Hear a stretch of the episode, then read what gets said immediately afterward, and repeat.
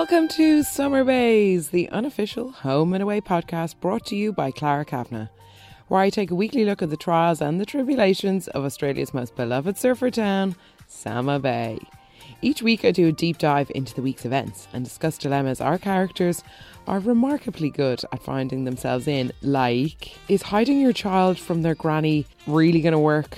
Or is, is hiding a tumour from your doctor's sister really going to work? Get ready to feel closer each day to home and away.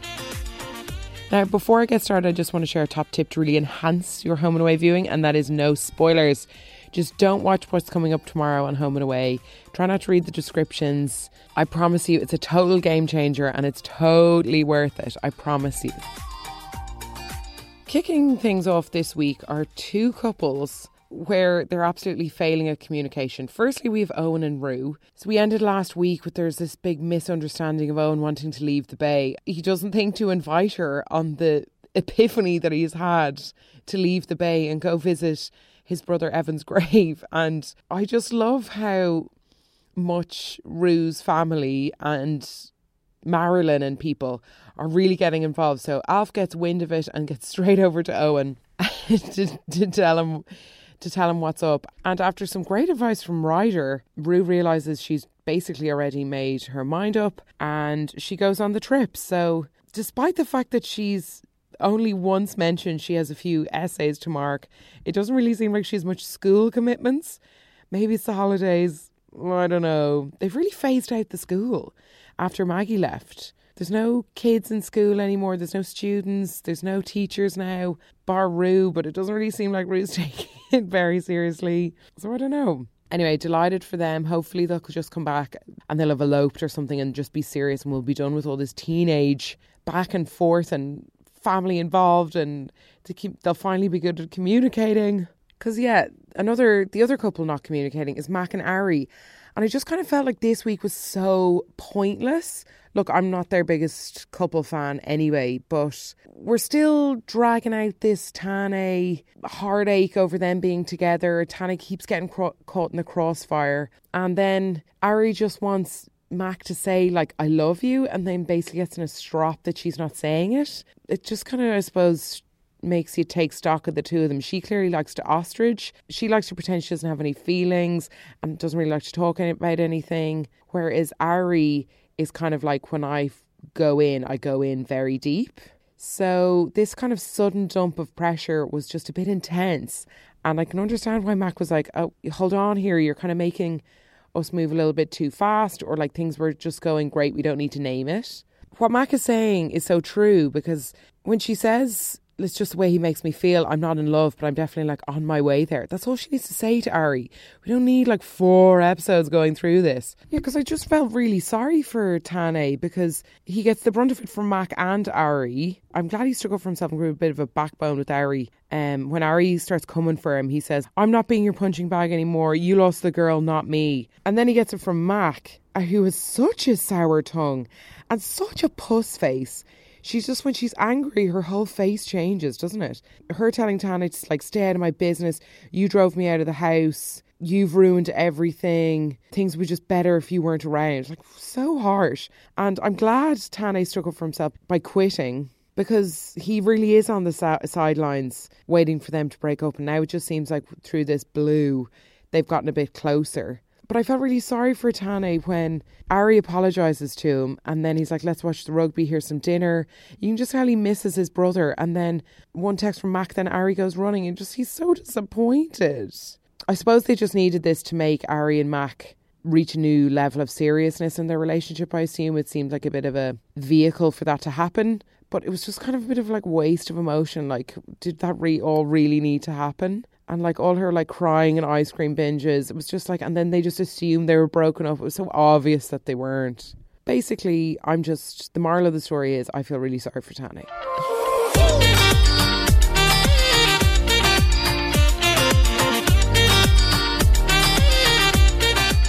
So, bad communication seems to be the theme of this week between Justin and Tori.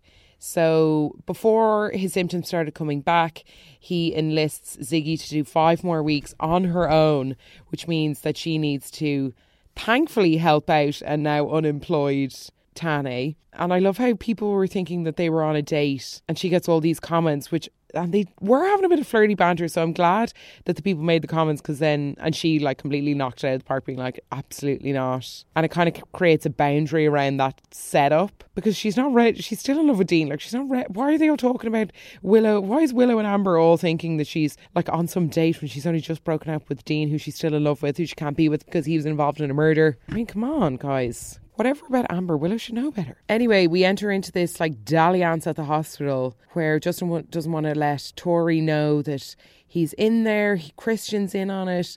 Leah comes in to distract Tori, take her for like long lunches and coffee breaks and pointless chats. Gets her talking about Christian, and just then you can't shut her up. And I know that Justin's just trying to protect her because he knows that Tori will just blame herself that they she made the decision not to get the whole tumor. But like you have to keep her in the loop. Not only that she's your sister, it's that she's also a doctor. So anyway, their grand plan didn't work because Tori ends up seeing Justin and Leah in the lift. So she pressures Christian for some answers. So I'm just glad that they finally told her. And I just think this happens all the time where characters don't want to tell the other characters something and then it ends up causing way much more of a fuss. Like, why did you not be honest with her? And now you're creating this like culture of doubt with Tori that she doesn't think that you're telling her everything. But then when her and Christian start analysing the scans of the tumour and he's like, look, let me walk you through it and we can, I'll, sh- I'll tell you everything I know just to kind of make her feel better. But it just reminded me so much of that Grey's Anatomy where there's that spinal tumour and Derek and Meredith try to work it out and they draw it on their bedroom wall. It's just so similar. it's such an ode to Grey's Anatomy. I love it. So anyway, glad that Tori and Justin figured out, out everything and they kind of came to a resolution. But the main thing, but the main issue this week is not the fact that he was hiding the regrowth of his tumor, and it's not how Tori handled it. It is the fact that Dr. Christian Green wore a capine to work. Firstly, it's too hot in Australia to be wearing that kind of a woolen, tweedy hat. Two, what two? What doctor wears a hat to work? You would never see a doctor wearing a baseball cap to work. Like he had his stethoscope on, he wasn't leaving. What is we? and also, why would you wear a hat and like not a jacket? It just felt like he was very light on. Like at least wear a jumper on the hat to balance out this big winter hat, and then your light denim, denim shirt. Honestly, I had to pause. I was laughing so much. Who is doing this man's fashion? Who? It's getting worse. Actually, I hope it gets worse because that was just so good. And I want more. A tweed hat. A tweed. A tweed hat. Honestly, I was expecting him to like pull a tin whistle out of his back pocket. It's just wildly inappropriate. Wildly.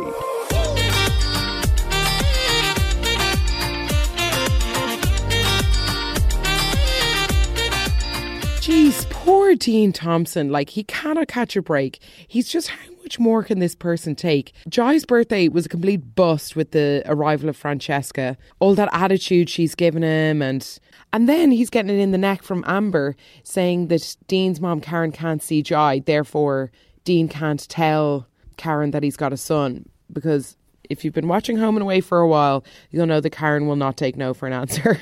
and you just, through all any of these chats, you just get such sad insights into poor little Dean Thompson's life. Like there never being any food for him, having to go over to Amber's for dinner, him being left on the stoop while his mum was inside getting frisky with some man, the painting frenzies at 3 a.m. Oh, it's just very sad.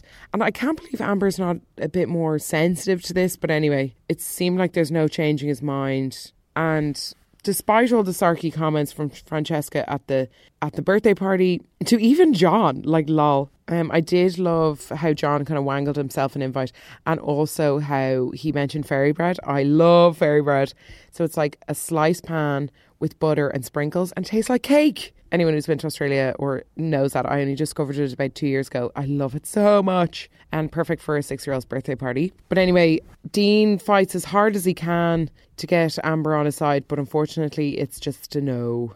And despite all the sarky comments at the party, I still think Jai had a great time, loves his bike. I love when Dean and Willow were wrapping the bike, and Willow's like just to know about how much of a good dad Dean is. And she's like, Did you buy everything? I was like, even the wrapping paper. And he's like, oh, no, no, I just sifted through Colby's craft drawer.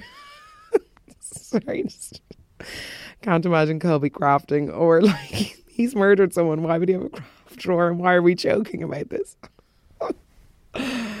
oh, it's little things at the moment. And when things calm down after the party, Dean really does the best he he he can with Amber to try get her to see sense, even though she called his mum a psycho, and that's not a fair comment. But they're still able to have a heart to heart, and and then Colby of all people helps Dean see sense, just that you have to take it easy, and she's just trying to protect her son. So Dean reluctantly agrees, and it kind of is the right decision just for now because it's all very new to everyone. So, like, I think in like six months, maybe this might be a question again. And but Amber has to agree to stop all this threats. Like, you'll never see Jai again. Nah, if you don't do what I want, like, it's very manipulative, and that's got to stop because he's making a massive sacrifice. And speaking of Colby, um, firstly, why wasn't he at Jai's party? Ugh, it's classic, typical. Too busy hanging out with Taylor. So a crack has formed a crack has formed. You can definitely tell now that Colby and Taylor are getting a bit more serious, and she kind of needs him to say, Look, tell me you didn't do it. And which he does. But they almost got a bit too cushy where they are because, and I suppose, like as they're falling in love with each other, they're getting a bit relaxed. We have very cocky Colby bumping into Angelo on his walk of shame. He's got such swagger and confidence and just wanting to like build a bridge and be like, ah, you'll never catch me. And then we've got Taylor who's sitting at breakfast, glowing after her night with Colby. So I think Angelo's a better cop than they're giving him credit for. Then the problem with Angelo is once his ears get pricked, it's very hard for him not to focus on something. So like when Taylor starts asking Angelo about all these questions about the case, his ears prick. And then Taylor starts defending Colby a bit more, being like he didn't do it. So then they prick even more. And then the tail goes up when Taylor says, There were other witnesses. He wasn't alone. And Angelo's like, How did you know that? And she bolts. So now Angelo definitely has reason to pursue that because that was a bit of a slip up there now, little Taylor, a bit of a slip up. Now they'll be totally rattled because Colby now knows that Rosetta knows that he's responsible, he just needs to prove it. And now Angelo is stalking Colby, standing outside trying to intimidate. Ugh.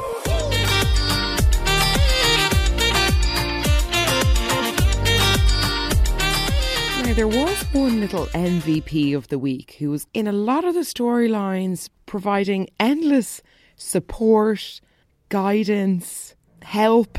They gave Rue the encouragement to go on her big trip with Owen. They comforted a somewhat hysterical Mac who was crying in the storeroom in Salt. They were comforting Nick through his breakup with Bella, and they encouraged their grandfather to go visit his wife Martha. Even though he was really missing his dad and feeling like life was moving on without him, and he just wanted other people to be happy.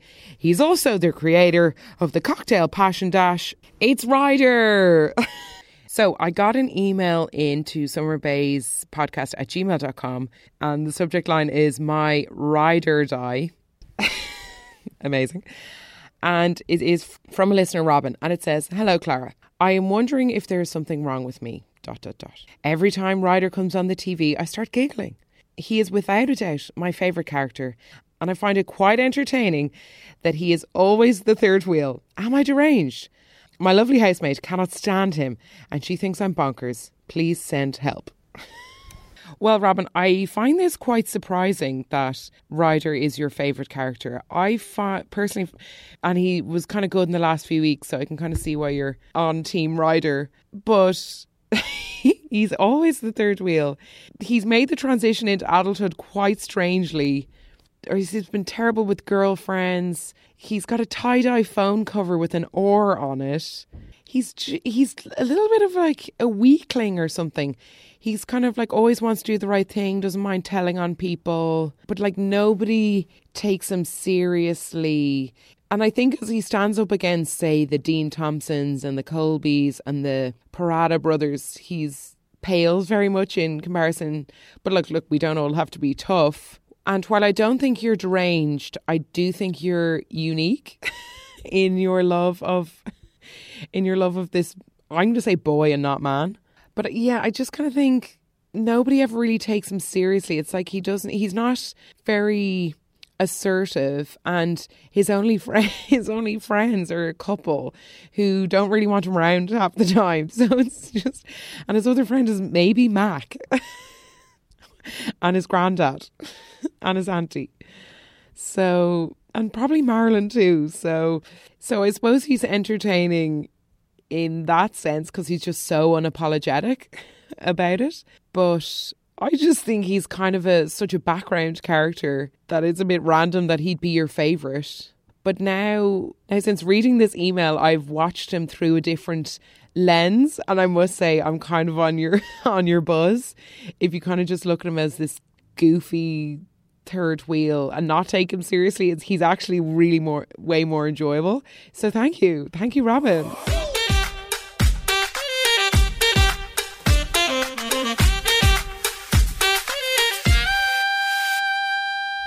All right, well, that about wraps it up for me this week. Thank you very much for listening.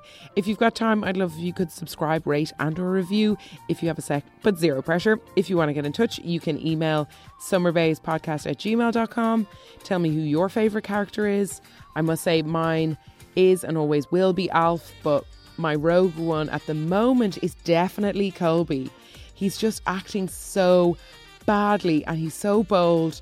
I just cannot wait to see what he's going to do next because this storyline has been bubbling up for so long. I just didn't expect him to. I expected him to be at the helm of this, but I did not expect this direction. no, no, no. Silly Colby. And don't forget about the no spoilers. Just try for one week and see. You will not see any of Ryder's coolness or th- third wheeling. They'll all just be a big surprise. G'day, and I'll talk to you next week.